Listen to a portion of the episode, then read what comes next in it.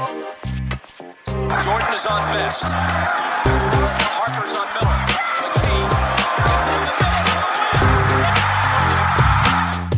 They play together, they believe. Um, and Caris LeVert is cold. LeVert, back in, fade. Oh, he's a one-man wrecking crew. Holiday, shot clock down to six, finds one. Welcome to another edition of the Indy Cornrows podcast. This is your host, Mark Schindler. As always, before we get started, if you haven't already, please be sure to rate and review us over on Apple Podcasts. I always want to hear from you and get your feedback. Uh, let me know what you like, dislike, uh, anything you, you think could improve. I, I, I mean, I do this for you guys, um, so I would love to hear from you. And of course, hit me up on Twitter with any questions, comments, thoughts, anything. I have a running mailbag that I'm doing every Wednesday, so I'm always looking for questions or things that, that you guys are thinking about. I can hit up on there. Uh, so today it's uh, it's another episode of Pacers After Dark. Uh, just kidding, it's Pacers After Sunrise. I'm recording this uh, on Saturday morning. Uh, I just went through and rewatched the game. I clipped some stuff on Twitter as well. Um, obviously, all right. So I mean, just to to, to start in, uh, Pacers lost to the Boston Celtics last night at the TD Garden in Boston.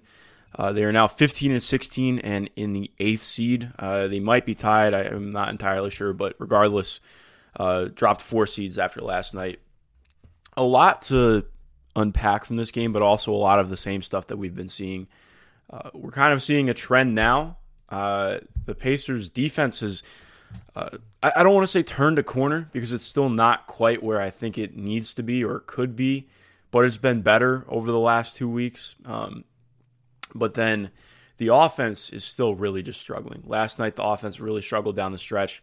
Uh, the defense was able to get a pretty solid amount of stops. We'll we'll get into that more, but um, the offense continues to be a problem uh, in terms of what they're able to do late game, and also, I mean, right out the gates, the team put up 18 points in the first five minutes. Was looking really good. They had an 18 to four lead at one point. Uh, the Celtics take an initial timeout. They make some adjustments. Mainly, they start they stop doubling Domas in the post and they start cheating onto him instead uh, to make it harder for him to pass out and, and attack double teams. Um, and that really changed the flow of things. Uh, guys stopped moving as much off ball. There wasn't as much action going on off ball, um, which I think part of that you can look at and say that it's because of the. Uh, I mean, just because of how the team has gone lately. That's been a, a, a staple, unfortunately, like in a, in a, negative way, that the ball movement has really died down and the off ball movement has really died down.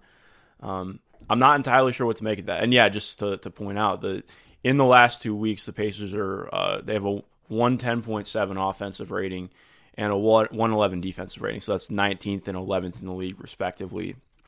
Defense solid, offense not so much.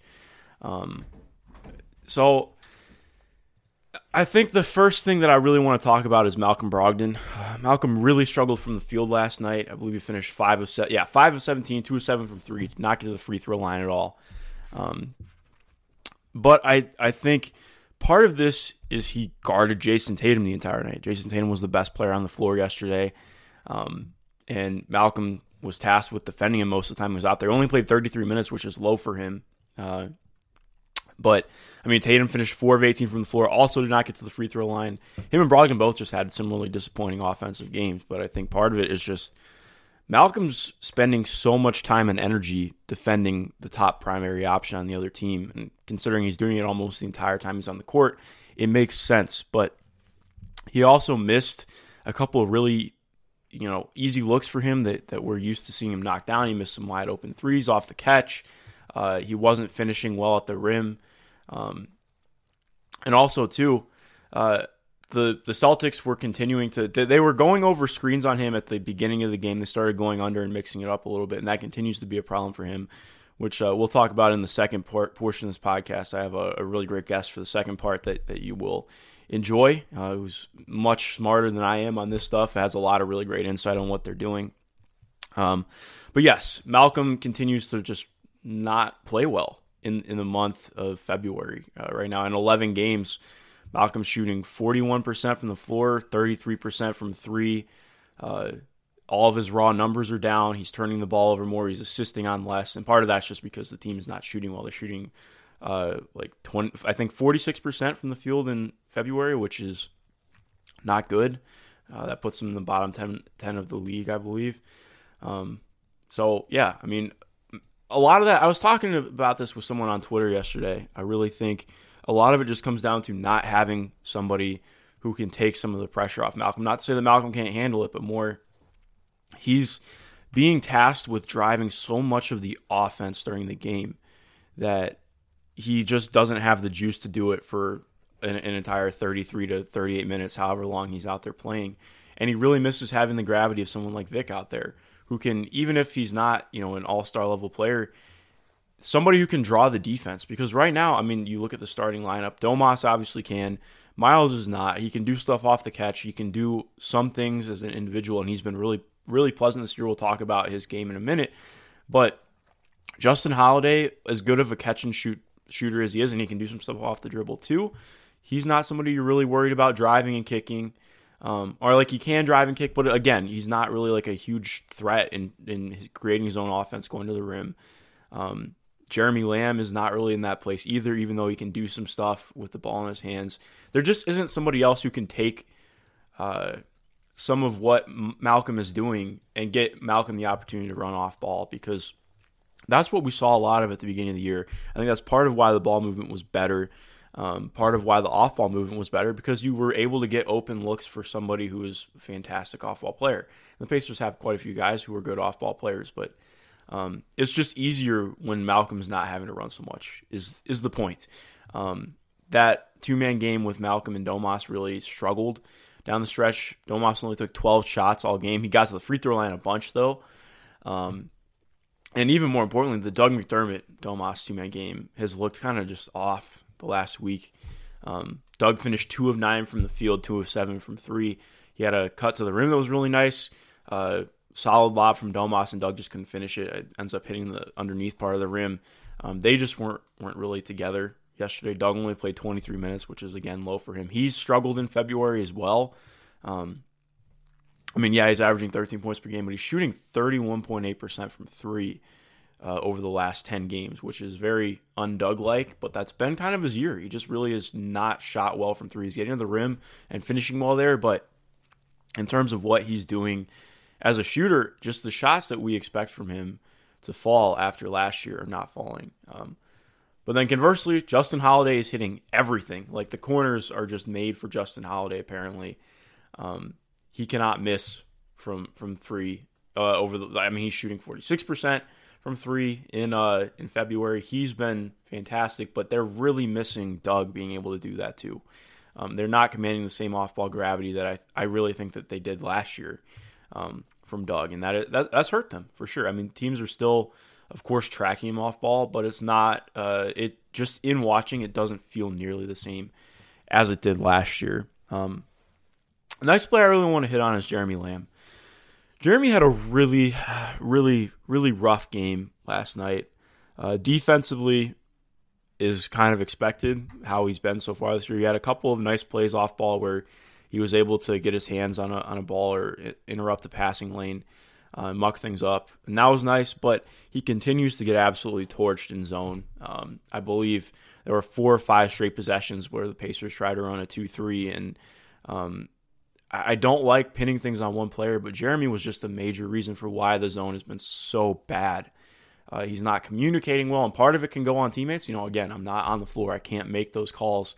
Um, but just the communication does not appear to be there. He's letting guys cut behind him easily, uh, sometimes passing his guy off. Like he let Payton Pritchard get a rebound off of him, an offensive rebound off him. Payton Pritchard's like barely my height. Just kidding. I mean, he's five eleven or six foot, so he's he's taller than me. But you get the point. Um, and I, I, mean, the defense just rough. He can't keep anybody in front of him right now. Um, and the offense wasn't going for him yesterday. He, I, I mean, when when when Jeremy's offense is not efficient or he's not able to really create for himself or he, he's not normally creating for anyone else, um, at least not at a super high level. But I mean, Jeremy was two of seven from the field yesterday. Edmond Sumner almost plays more minutes than him. And, and plays more minutes than him down the stretch, which was deserved. I mean, Jeremy just uh, he, he, when he was driving, he had to pick up his dribble a lot. He was struggling to get to the rim, which he's normally not getting to the rim a ton. But in terms of getting a small advantage and being able to create space for himself. He wasn't able to do that yesterday. Um, so just overall, I think that was probably Jeremy's worst game of the year, um, which is, I mean, it's still a good sign because the Pacers were in this game most of the game, uh, and Jeremy just didn't have it. Uh, Edmond Sumner, I am at the point. I tweeted this yesterday. I don't know if he is not a consistent part of the rotation moving forward. I just don't have an answer for why. I don't think there's a legitimate justification for him to not be. Um, single game plus minus again, noisy, but he was one of three players to finish with a positive plus minus yesterday. Uh, was a plus two. You could just see in the way that he played how impactful he was. He had two steals. His one assist was for a, a, an awesome Justin Holiday corner three because Ed dove out of bounds to get a rebound, ran in transition, got the ball back, uh, drove to the rim, and passed out to Justin. It was a breathtaking sequence, one of the best sequences of last night. Um, you just see what Ed can do energy wise, defensively. Um, I, I mean, Caitlin pointed this out on Twitter too. I am not sure what the Pacers were doing defensively with that out there. At times, it looked like it was a box and one. At other times, it looked like it was zone. At other times, I wasn't sure. Um, I don't know if that was on Ed. I don't know if that was on the coaching staff. I don't know if that was supposed to be happening. Uh, so that was interesting, but I thought his defense was pretty solid. Uh, he got, he, I mean, he was deflecting a bunch. He, uh, I, I, pointed out as well, he was uh, doing some nice stuff off ball in terms of just getting his hands in and, and trying to get the ball, um, which that sounds rudimentary, but uh, like that article I pointed out with Miles, just that activity and having hands constantly coming from everywhere. Um, that, that makes it you, you you have to think more as an offensive player if if the opposing team is doing that. I thought that was important. Um, I really liked what he was doing. Um, so again, yes, I have no idea how he cannot get more time. He ended up getting to the free throw line three times, uh, five attempts, but I think one was an and one, then two were just other times that he got there. But that was fantastic. He only goes one of four from the field, finishes with six points. Um, but again, he just provides some of the stuff that this team is missing. He's super athletic. He gives you a threat in transition. He can handle the ball. I, I don't think he's ever going to get the opportunity to run um, any kind of sets or anything, and that's fine that they determine that. But I just think he has to be playing from here on out. I don't know how you cannot play him after how he played last night, and and that goes to another another bench player who played really well last night. That was Aaron Holiday. Um, he was just on last night. He had a very traditional Aaron Holiday stat line, and it's a little reductive, but 15 points, two steals, and nothing else. Um, and he was in more of a play finisher role last night. He was good. Um, he was handling the ball. He was running some stuff. He had just a couple of ridiculous finishes. One, like he, he dribbled through a double team, uh, split the double, uh, bobbled the ball, almost lost it, almost gets stolen. Somebody darts for it. He picks it up. He hits a floater out of nowhere and saves the possession. Um, and Aaron was just capable of doing that last night. He, he was efficient from the field, six of twelve. Uh, was pretty solid from deep, three to seven. He's been better of late. He's still not been awesome inside the arc, but he's found a shot from three lately. Um, I would like to see the passing be a little bit better, but again, he that wasn't really what he was asked to do last night. He was doing a lot in terms of just um, getting balls at the end of possessions um, and trying to uh, to score off them. He did pretty well. Like I, I, was pleased with his game. I thought he was solid defensively too. Uh, Kemba Walker, who I'm going to talk about in a minute, he uh, I thought he was solid on Kemba. He did pretty well on Payton Pritchard. Uh, Jeff Teague was largely playing when they played zone, so that's why Jeff Teague. I mean, Jeff Teague played actually pretty well last night.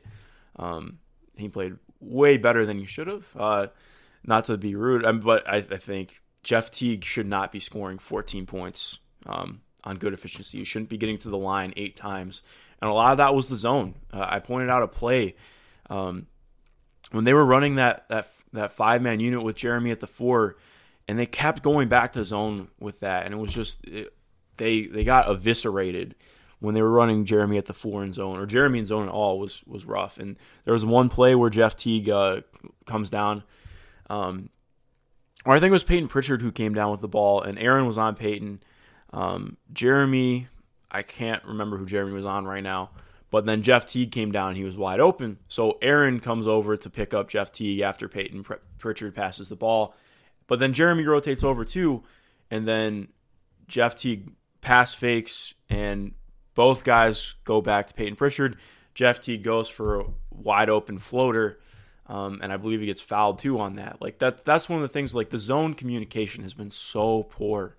Um, I I don't understand the intricacies of zone defense as well as some. I'm sure Caitlin has much better opinions on this, and she she always will put it out on Twitter. So of course follow her and all the stuff she's saying. But I think you just look at the zone, and so often it's a communication breakdown. It's not necessarily because um, one one isn't. I mean not because like the other team is completely picking them apart. They're getting picked apart because they're not communicating. Like there was a Theis to Robert Williams high low that happened because um, Robert Williams just came inside and Jeremy passed him off. And again, I'm not trying to pinpoint directly at Jeremy. Part of it could be, I mean, there has to be communication from the back line so that people know what's going on. Miles doesn't even see, uh, at least from the clip, it does not appear like he even sees that Robert Williams sinks into uh, into the dunker spot. So he steps up on Theis. Theis passes it easily to Robert Williams. Jeremy is not able to make a play because Rob's got a ton of size on him and it's just super easy points. And that it felt like that happened on like seventy percent of the zone possessions yesterday. I think Caitlin tweeted out. I, I believe that the Pacers got scored on on. Uh, I think it was five of nine zone possessions. It might have been slightly more. I think that might have been tweeted out in the third or fourth quarter. I can't remember, but um, regardless, the zone continues to be a little bit confusing. Um, I get wanting to mix in new things, throw different looks, but it was uh, it was it was just a lot of head scratching um, and just kind of deep sighs in watching the zone defense play. But uh, alas, um, now I want to talk about TJ McConnell. TJ had an uncharacteristically poor game on defense yesterday. Um, he ended up a team low minus 16. And again, it's just single game plus minus is what it is. But I think a lot of that was he was trying to guard Kemba Walker, and Kemba was so good yesterday. Justin had to guard Kemba too. Both guys really struggled on Kemba, and I think that's more of the way that Boston was playing. It was interesting because normally uh, the Pacers were playing more center field and not doing strictly drop. It felt like they really wanted to give that uh, 16 to 20 footer uh, to to the Celtics, and to their credit, they were decent from there. They finished nine of 22, which is like around 40 percent. But Kemba was three of four on those long range pull up mid rangers. He got to, I mean, he was good from uh, from short mid. He didn't do too much damage at the rim, but he was taking pull up threes and hitting them. Uh, when you play more of a stricter drop, or not even a strict drop, but they were just dropping enough where they weren't at the level of the screen. Um, and they were conceding that to Kemba, but he had probably his best game of the season yesterday. I mean, his efficiency was great 10 and 19, 4 10 from three. He got to the free throw line multiple times he was just killing the Pacers. I mean, as well as they guarded Jaylen Brown and Jayson Tatum. I mean, they want to combine nine of 30, only got to the line six times together. They were one of six from three. I really thought they played a good game on, on, on Brown and Tatum, and we're, we're doing some good things of denying the ball to them. But I just don't think that they really had anything in terms of trying to guard Kemba or stop Kemba. And a lot of that came down to TJ McConnell. Again, like he's normally so good at defending these smaller guards, but Kemba just had it yesterday. Um, I, think TJ was fine offensively.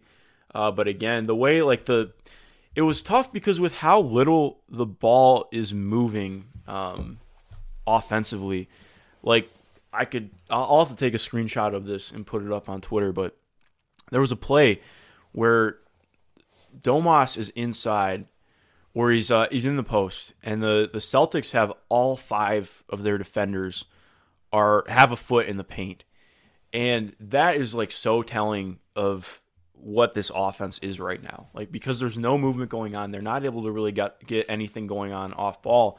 Like I think some people are looking at Domas and saying that he's he's ball hogging or something like that, and I I totally disagree. There's just like like like I mentioned with the Celtics, like they were uh, they weren't really doubling him, and a lot of the offensive scheme is once Domas gets doubled, that's when he passes out because that's how you you create an advantage. You get an open shooter or open driver because somebody has to help out on the Domas. And Domas is he's a good post up player, but he derives mo- like his a lot of his efficiency and ability comes out of being able to pass out of the doubles. And he, again, he was good getting fouled, getting to getting to the rim. I, I thought he, I mean, he probably played uh, the best or second best game of any of the Pacers yesterday. It's him or Miles. They both actually played pretty well um, in some regards.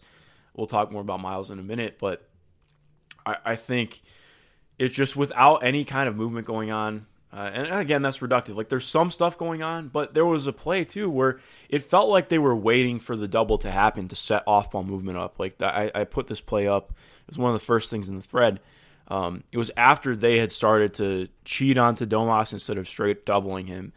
And you can see Malcolm getting ready to move, but he's waiting for the double. You can see Miles getting ready to, to screen for Malcolm, but he's waiting for the double, and it never comes. So then nothing is set up off ball. Um, I think they have to really look to try and do something differently with that because that has been uh, that's just been so apparent over these last 11 games in February. Um, and again, that's rudimentary stuff, but it, it stands out in rewatching. Um, just the ball movement is not there, the ball movement is not there that we saw at the beginning.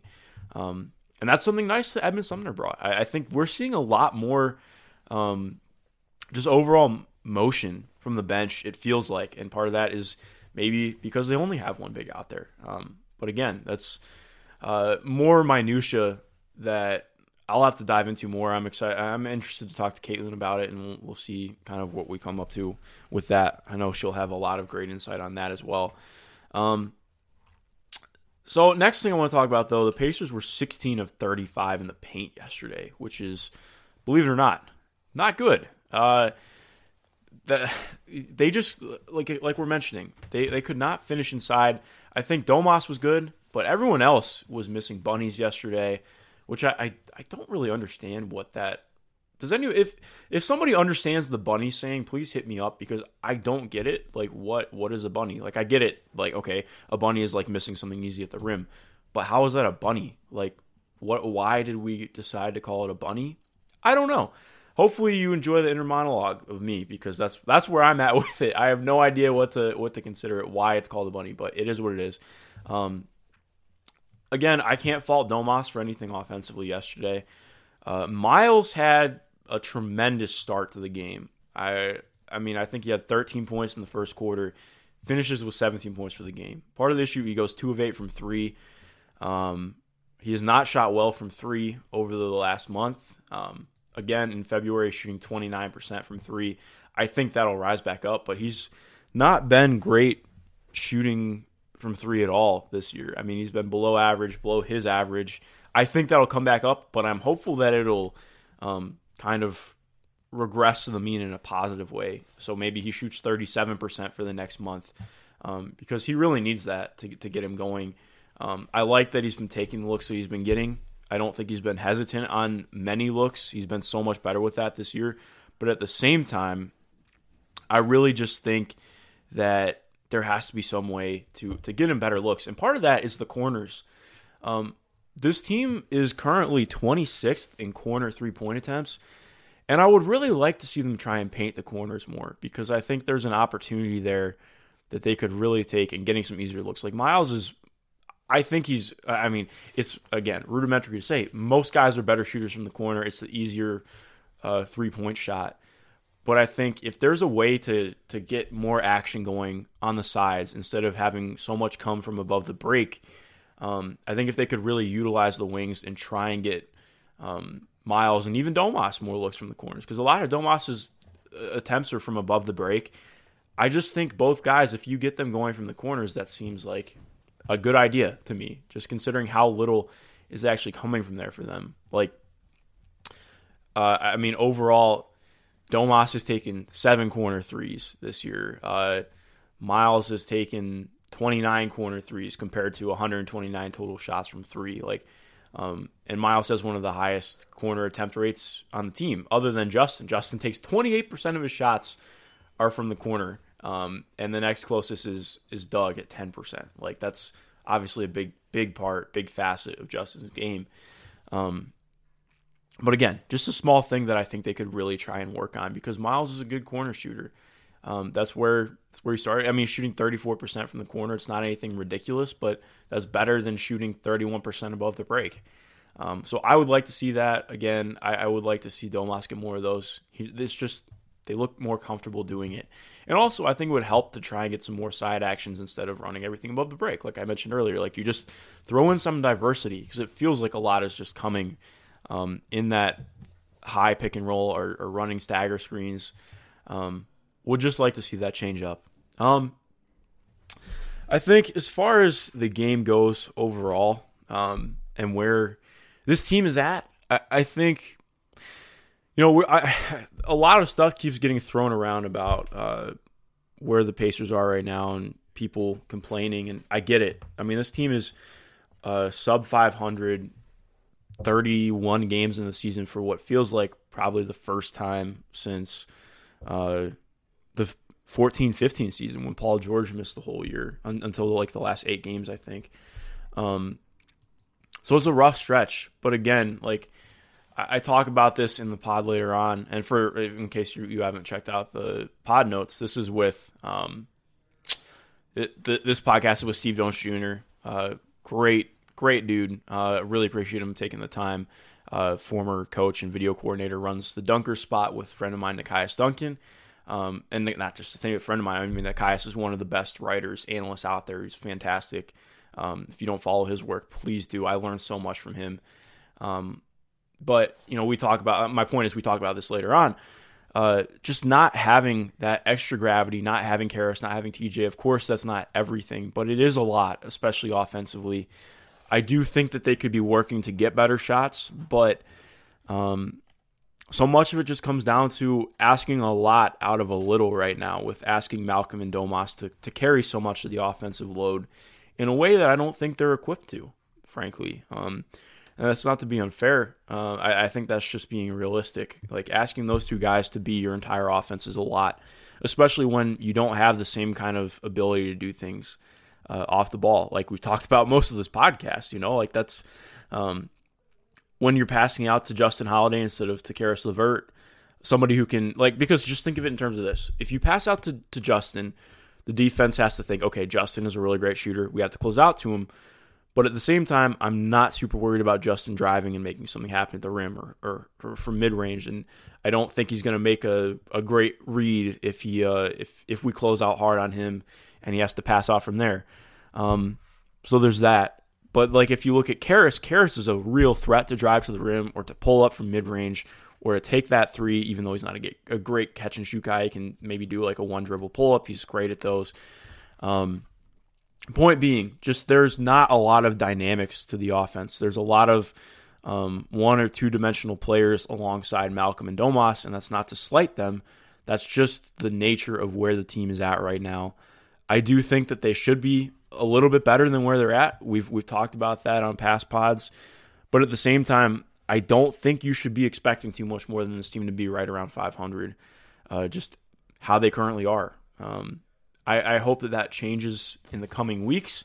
Uh, especially, I mean, the next stretch of games, like we talked about. Tom and I talked about this on the last pod. This, this to close out this half of the season is very important for for them.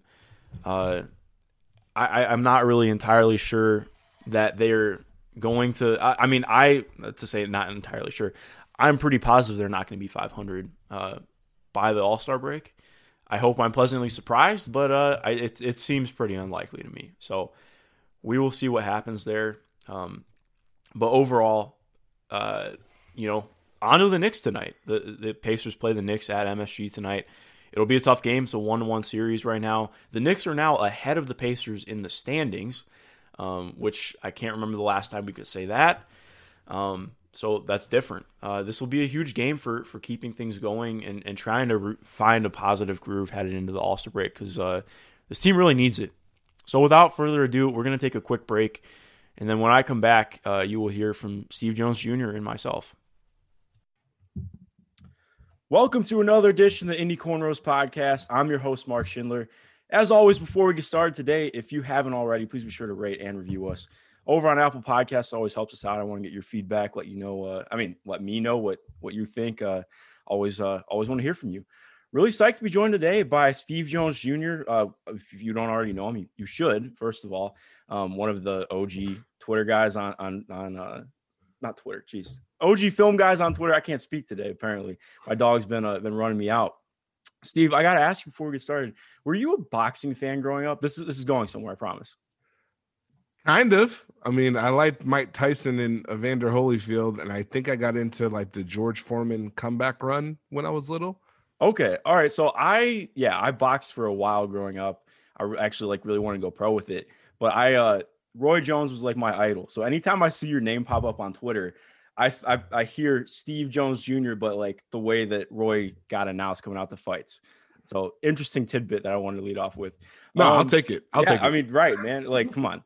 Uh, yeah, he's the, the prime example of somebody who should have stopped a little bit earlier. That always makes me a little sad thinking about it. But we're here to talk about defense, man. I'm really excited to uh to, to pick your brain on what you think about where the Pacers are at defensively right now, because I have a lot of thoughts on it, but you're you know a million times smarter than I am in looking at at some of this stuff.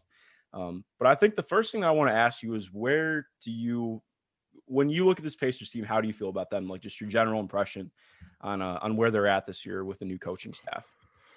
Well, I've gone up and down with the Pacers. I felt like in the start of the season they were they were they had beaten my expectations. Uh, they had fixed a lot of the things that I had thought maybe they need to check off to get to the next level. The pace was better, the tempo was better, uh, the execution was better. They were getting into actions quicker. They were putting more pressure on defenses. Um, they were able to get good minutes out of Sabonis and Turner together. Uh, was taking a step. Oladipo, when he, when he was here, was taking a step. So things were moving in the right direction. You know, I kind of have check boxes for teams uh, early in the season, so they were checking a lot of the things off. The success came with, you know, obviously they've had injury struggles, and now teams are a little bit more prepared. There's more film for them; they're ready for it. So now it's on them to make that adjustment. And you see more issues right now as far as things are bogging down in the half court uh, defensively things are up and down so it's kind of how they respond to that so i'm not necessarily out on the pacers uh, but it's just going to be interesting to see how they adjust to the league getting used to what they're doing now Yeah, yeah, most definitely. I think I would agree with that. Like, uh, I mean, you can just look at the Oladipo trade as a great uh, kind of gauge of where this team is at. They were eight and four before they traded him. They got a little bit of hype in national media, and then um, obviously when you, yeah, luckily things worked out the way they did in, in terms of the trade for Caris. Um, but just looking at it strictly in a roster standpoint, you trade a guy who's playing at a sub All Star level with the Pacers for you know, upgrading somebody into your rotation and not really having anybody to fill that void. So that's obviously a massive dip. And my dog's uh, very vocal about it too. Um, he didn't like the I- trade dude, hey man, it should have been four walks instead of three before I got up, but apparently, um, but yeah, I mean, so you look at that, and I, I like how much would you attribute that to impacting the half, or not? I mean, of course, it impacts the half court offense, but um, just from my eyes, it's felt like a lot of the ball, like the off off ball movement, has died down a little bit, um, and in general, it just, I mean, Malcolm and Domas have, have gone down in efficiency without having that extra gravity by them. Um, but do you think there's kind of more to that than just Vic being out, or or what what have your thoughts been on that as well? Well i think it hurts because at, at a base level oladipo was a big threat that Mhm. teams were going to be concerned about. He was a different outlet. So you can run a pick and roll with Malcolm. If it doesn't work, you can run another action with Oladipo. So it's kind of a yin yang effect where they could play off each other. Um, obviously, you hope Caris LeVert is all right overall health wise. That's the most important thing. I thought he'd slide right in, but you didn't get him. So right now you lose what you had with him, and there's no real replacement for it. You know, uh, McDermott, Holiday, solid players give you spacing. They don't have the same gravity in actions. You know, teams aren't going to withhold them in the same way. So it's tough to recreate it, and it puts more pressure on the Brogdon Sabonis two man game. And by putting more pressure on that two man game, defenses are able to lock in on it a little bit more than they were before. So you're not opening the same things up. So it's just it, it's it's a tough thing to evaluate because I don't think it's the end of the world for the Pacers. They obviously have some guys missing, but with the current unit, it's clear what they have to do and who's going to create it, and teams are kind of locking in on that, and that makes it tough. Yeah, yeah, definitely. And I mean, we saw that even in the last game against Golden State, they were really sticking the two man game, um, and they were comfortable leaving other guys open or cheating off them a little bit. Um, and especially too, you've mentioned this on Twitter. Caitlin's mentioned it on Twitter a ton too. Um, just going under the Brogdon screen has has really given them fits, uh, and we we keep seeing that routinely. But in looking at the Pacers defense, because this is what I really want to boil down, because I think uh, the offense has been just so much better um, compared to last year, at least more dynamic. They're adding in new things. There are a lot more wrinkles. Looking at the defense, Um, at the beginning of the year, I felt a little bit differently about it, but as you know, like I mean, as we're mentioning, with, with Vic leaving, um, and the way that things have changed up, the Pacers are now. I'm pulling up right now. I believe they're 14th in defense. Um, it's either 13th or 14th in defense. I can't get the numbers right, of course, but um, I believe they were sixth last year, and they've been, of course, they were really good under Nate McMillan the entire Dan Burke era. So the entire time I've been alive, pretty much the Pacers have been like a top 10 defense.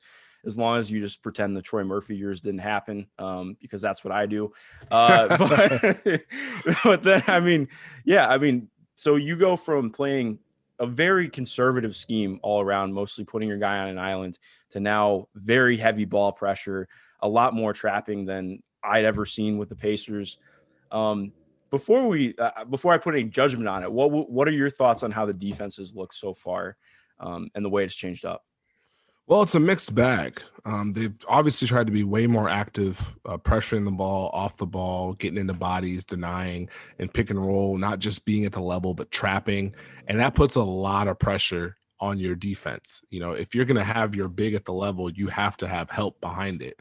And uh, part of the issue is sometimes it's a mix, really. What I'd say is sometimes there's a struggle at what I call the first level. So when the guard's coming off the screen, the trap isn't all the way there, he turns the corner Eh, obviously that's a problem. But you know, if they hit the roller, now the help isn't quite there, and now you're even giving up a skip or a layup or those kind of things, and you never want to have both of those issues. You know, one of those issues you can probably deal with, you can probably fix, you can handle. But when you're not sure which one it's going to be, it makes it tough. So it, it's hard. I, I love being at the level. I love being aggressive, but it's one of those things where if you do it all the time, you're handing an advantage to the offense. You know, you, they know what you're going to do. You're going to be up there. I'm going to hit the roller. Now you got to play out of it. So it puts pressure on your recovery, your rotations, and the, the help defense hasn't necessarily been where it should be for it to work. The rotations haven't been as consistent as I'd like to see it. So it's kind of a yin yang effect. Yes, you're trying to take away X, but you're also giving up Y and Z in, in exchange. Yeah, yeah, I felt really similarly. Like, like even again, just mentioning mentioning the Golden State game. Uh, they played really good defense, and well, I mean, they played really good defense the entire game. But as you saw, like throughout the, especially the second half, they started cutting from the wings a lot more, getting open stuff off the first action, and that's been the big problem. Like like you're mentioning, like stopping at the first level, they're not getting stops at the first level. Like it reminds me of like almost playing like a tower defense game when I was a kid. Like if you get totally screwed up at the first point, then you're just getting hit farther and farther back. Like if like they can't contain anybody at the point of attack right now, which has been such a major problem. I don't know. I mean, I think just having Caris and the fact that he's a bigger dude with wingspan and some athleticism, like that helps and makes a difference. Same thing with having TJ Warren back eventually, if that happens this year, which I am not sure of yet.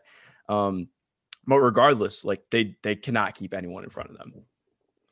No, it's tough. It's tough, and and again, like it, it, it's not just always on pick and roll. Sometimes they get beat off the dribble, um, and now that forces help. So it's just kind of a it's a tough deal when you can't contain at the point of attack. It just puts so much pressure on your defense overall.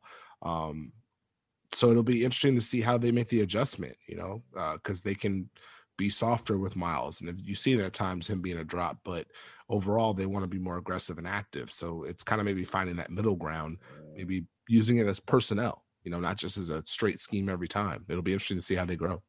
Yeah, I, I think that's a great point because that's one of the things that's been I don't I mean like I guess frustrating. Like I, I don't come at it as like a fan perspective, but just like why are we doing this, right? Like if you're pressuring with Domas, I, I get it. When when Miles is out there, it's kind of it's made sense. Um, but when you're pressuring with Domas and he's the only big in the game, that's when it gets a little bit confusing because then Doug McDermott's the low man, or you know Jeremy Lamb's having to rotate over. And if he makes the right rotation, which doesn't always happen, like even then, like he's not a deterrent at the rim. That's where it's been confusing, and it's felt very much so like um, working smarter, not harder in some ways. Like they're very much so like I mean, you can just look at in terms of sheer minutes, like how much they're playing. Um, like they want to go balls to the wall full energy, get all the stops, get all of the turnovers. But it's just like it, it feels like if you dial it back five to ten percent, that would do so much just in like if you could just employ Miles in the drop scheme for a little bit. Because even when they do drop him, it's mostly in like center field. He's not really going into a full drop. And granted, he's fantastic playing center field. He's one of the best in my like just watching around the league. I feel like he's one of the best uh, bigs at, at, pick and roll defense. Like he's so good at neutralizing two on ones, but you're still putting him in a really tough situation trying to ask him to do that all the time. Yeah, uh, I mean it's it's it's tough when I love activity defensively. I love to see it. I love rotations. I love effort. That's fun for me, but it, it's very difficult to maintain because again, it's an automatic. If it's an automatic, then the offense is going to exploit it because they've seen it over and over again. And you're depending on effort every single night, which makes it really tough in this league where more teams are able to punish you when they skip the ball, when they are able to hit the roller, kick it back out. Now they either hit a shot or drive. Now you got to make another rotation. So it's just kind of going to be interesting to see can they balance, you know, the ball pressure, the activity, um, the denials because it looks really good sometimes. You know, they'll have really good possessions where they're closing out, getting into bodies, denying, forcing havoc, and then you know there's stretches where none of that's occurring, and now they're getting beat and, and gashed. So it's kind of like, okay, can we kind of maybe mix our pitches up? You know, like a pitcher. You know, can we have a fastball, curveball? Can we find our base? You know, it's just the base maybe hasn't been as consistent as the Pacers may have wanted it to be so far. Yeah, yeah. So that's actually a really great point. Like I was, uh, I was talking in one of my group chats the other day. Um, actually, one that your your co-host Nekias Duncan's on. Um, yeah, dude. of course, there's a boom, man. Is this the to, guy? Is this the one where it said Collin Sexton's better than Jamal? That, that was one. I actually, oh my, I brought God. that into the group chat. I saw somebody post something on it. I was like, I had, I had to bring it up. I was like, hey, this is like, let's talk about it. Um, I, I, don't have a stake in that claim to be completely honest. I may be from Cleveland. That doesn't mean I'm voting for Collin, but that's okay. That's um, all right. Yeah. Uh, but it also to everyone listening, of course, go listen to the Dunker Spot. It's like my favorite podcast right now. I wish it was more than once a week. Um, but yeah, so gosh, where was I even going with that? Oh yeah, yeah. So we were talking yesterday. Um, is it better to have like one straight, like being really good at one base defense, or being able to throw out multiple? And I think that brings up like a really great question because, like you're like you're mentioning, um, and I mean the Pacers' base defense hasn't been horrible, but instead of what they had last year, and they could rely on. And I think you look at part of Nate McMillan's entire system was um, they had something that they were so consistently good at that that's why they were able to be so i mean it's reductive to put it this way but they were able to be so successful during the regular season because they had this thing that they were consistently relying on they were excellent at it and they executed really well. I mean as nate would always say in games if they didn't play well we didn't execute. I mean that was always his go-to and he was right. Um, but that's what's been different this year because you see in like some games they'll run, you know, four or five different schemes, but at some point it feels like they're the base, like there needs to be an ability to kind of rely on the base, and it just hasn't felt like it's there yet. Yeah. I mean, and just to address the question you had asked, I would vote it's more important these days to be able to do multiple things defensively rather than just having a great, great base. Now, obviously, best of both worlds, you want to have a great base no matter what. But mm-hmm if you can do multiple things, you can adjust to different opponents. You can handle different things. Um, we've seen a team like Milwaukee have a tremendous base, and then once that base gets hit, they didn't have anything else to go to, and now they're trying to figure out what to go to now. you know, hey, can yeah. we switch? Can we put Brook Lopez here? You know what I mean? So it's one of those things where versatility is king defensively these days, and I think the more you can mix things up, like I think mixed coverages are the toughest thing for guards to handle these days, only because you're not going to give them the same rhythm. You know, if you're able to trap, then you're able to drop, and then you're able to mix that up. You know, they don't have the automatic reads. Like I remember, I was watching Pacers play the Hawks. I think it was a home game for Indiana, mm-hmm. and they didn't let Malcolm Brogdon get in a rhythm. They would slide under, and then they would next play they would go over. So it would be like he's looking for the pull up. It's not there because they went under. Now he's looking for the pull up the next time down. They're over, and so it's it's not he didn't get it. He wasn't able to catch a rhythm. So like that kind of speaks to how multiple defenses kind of affect players. Okay, yeah, that that totally makes sense. Um, I, I really I appreciate that analogy. That makes that that makes a lot of sense. We put it like that. Um, so in, in looking at some individual players as well, um, one thing I do have to bring up because uh, you mentioned closeouts earlier. Um, how do you feel about Jeremy Lamb's closeout defense? I always have to ask people about this because this is uh it's a it's a tricky it's a tricky tricky question. I like the activity sometimes, yeah. I, I, don't um the footwork. It, you just gotta keep the ball in front. I, yeah, yeah. I, I always yeah. try and be nice about it. I'm like, uh, Jeremy's a great dude, like probably the funniest player on the team. love what he does on offense, but gosh, I just I have no idea where his feet are going sometimes on uh, on defense. Like I always explain it to people um, because people think. I mean, I do think he might have the biggest wingspan of anybody six foot five that I've ever seen, but like he's so so rough at the point of attack because he's guessing all the time. Like I remember you helped me out with a piece I wrote on TJ Warren. Um, like he does not dictate where anybody's going ever. He's like always like, okay, where are you going? I'll follow you. And uh and I mean, it's just it's yeah, like watching it's like watching like he just like zigzags like when he's on a closeout. It's like sometimes it's just it's nutty. But to to conversely, looking at Miles Turner, um, I think his his case has slipped a little bit just because of team defense. Like you're never going to be defensive player of the year if your team's 14th in defense. It just doesn't happen. But um, his all around defensive impact has been insanely good this year. Um, I'd love like just based on what you've seen from him this year. What do you think has been different compared to last year? Because I, I, have my own thoughts on what's been a little bit different, but um, what what do you think's changed up most for him since last uh, year? For me, it's just been the activity and the awareness. You know, I feel like he's able to do more this year. Um, it, it's not just protecting the paint and blocking shots. He's able to guard on the perimeter a little bit more. He's able to come over and help um, transition defense. So I just feel like he's doing more than he had done before when it was just, hey, this is my job. I'm going to protect this and that's going to be fine. Like he's just more of an active participant in the defense. Uh, and you can put him in more places and feel confident, confident that he's going to get the result that you need. Um, so I've just been impressed by that aspect of it as far as you know, it's not just the being able to contain and block. Hey, uh, he's on the weak side, pulls over and helps, gets back out to his man, doesn't give up a shot, or you know, those little things are where yeah. I've said, you know what, Miles Turner taking a step in that direction. Yeah, definitely. I one of my like you're mentioning with activity, one of my favorite things that I've liked.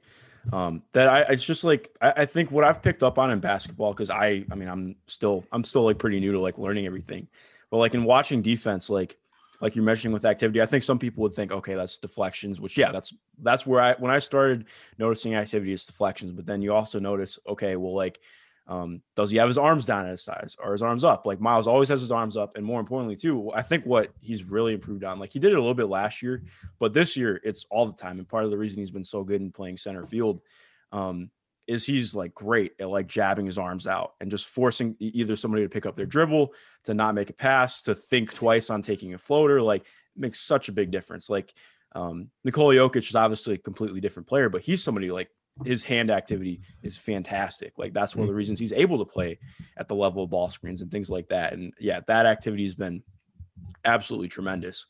Um, so okay, I'll ask another one too. What do you think about Domantas Sabonis' defense this year?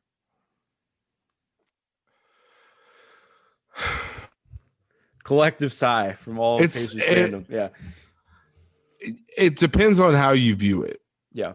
I don't think it's been great in the traditional sense, but for what he's been asked to do, he's mostly done his job. I mean, could he do a better job of containing penetration when he's at the level or trapping? Yes. Uh, could he do a better job in rotation? Yes. But for what he has to do weak side, I think he's done okay. And I think he can be a guy who I like to call a do your job defender. Yeah. Hey, you're going to do this when you're in this action and we're going to figure it out. I think he can get there.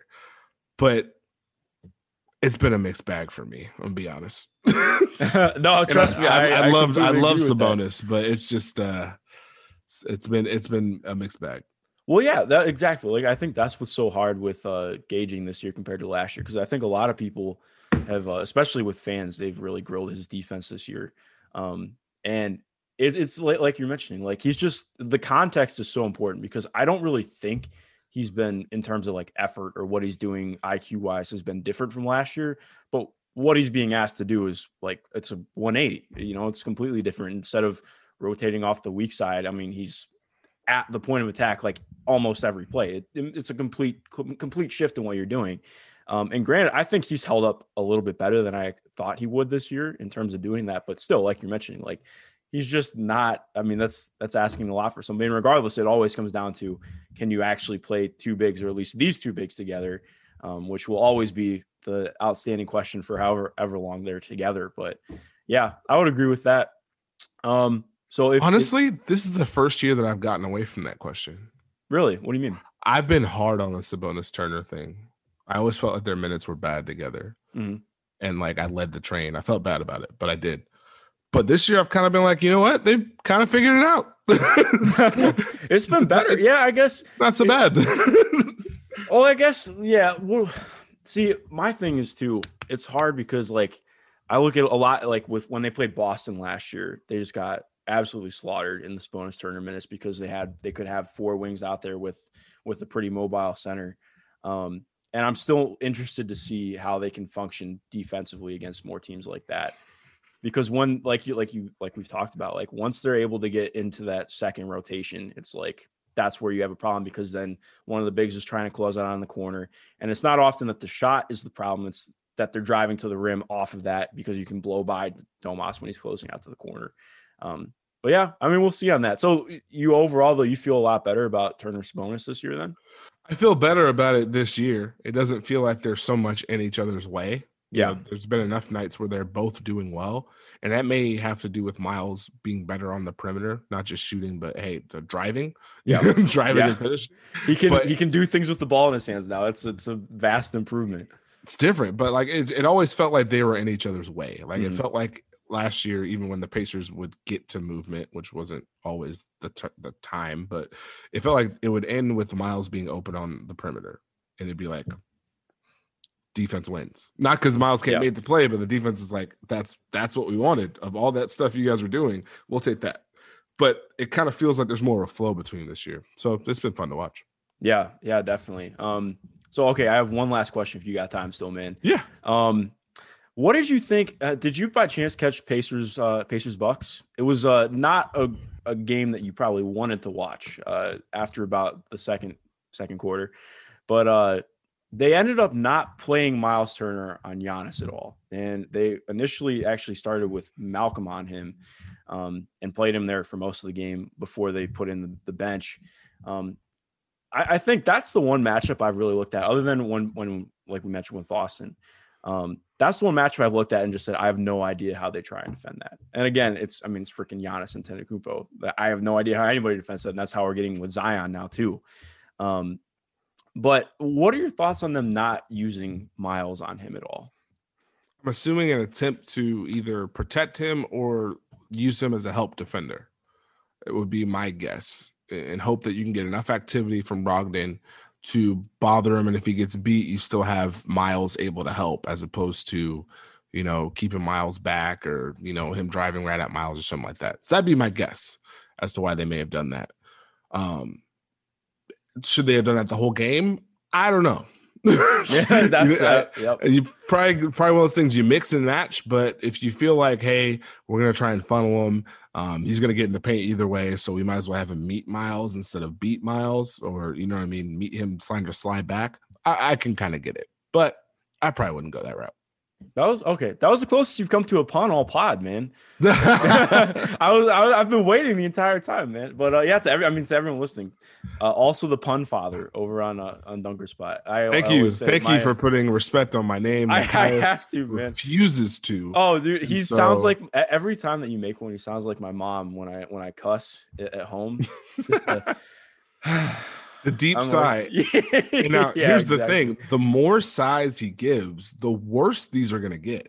Exactly right. And if so- you if you acknowledge, then I'm just gonna keep doing it. Like I mean, come on. Yeah, yeah. yeah. At So some it's point, gonna, you have to feed into the game. So it's gonna get really bad, and like I've had some really bad ones that I haven't said. They've just- they've got they're they're progressing, man. You should just keep a notebook of them. Like oh, that's volume three or four times a day. exactly. three four hey, that's how. I feel about jokes, man. I'm like, I'm just screw it. I'll just be Nick Young. I don't care. They'll go in eventually, right? So Yeah, throw it up. exactly.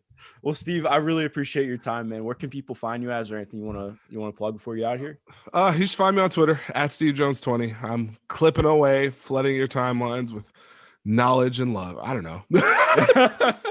exactly. Well, to everyone listening, of course, go follow Steve and everything he does. He's great. Uh, I appreciate you taking the time, man. Uh, have a good rest of your day. And to everyone listening, go Pacers. No, thank you, and, and listen to the Dunker Spot, man. Yes, definitely. Sorry, I forgot to get that plug in there too.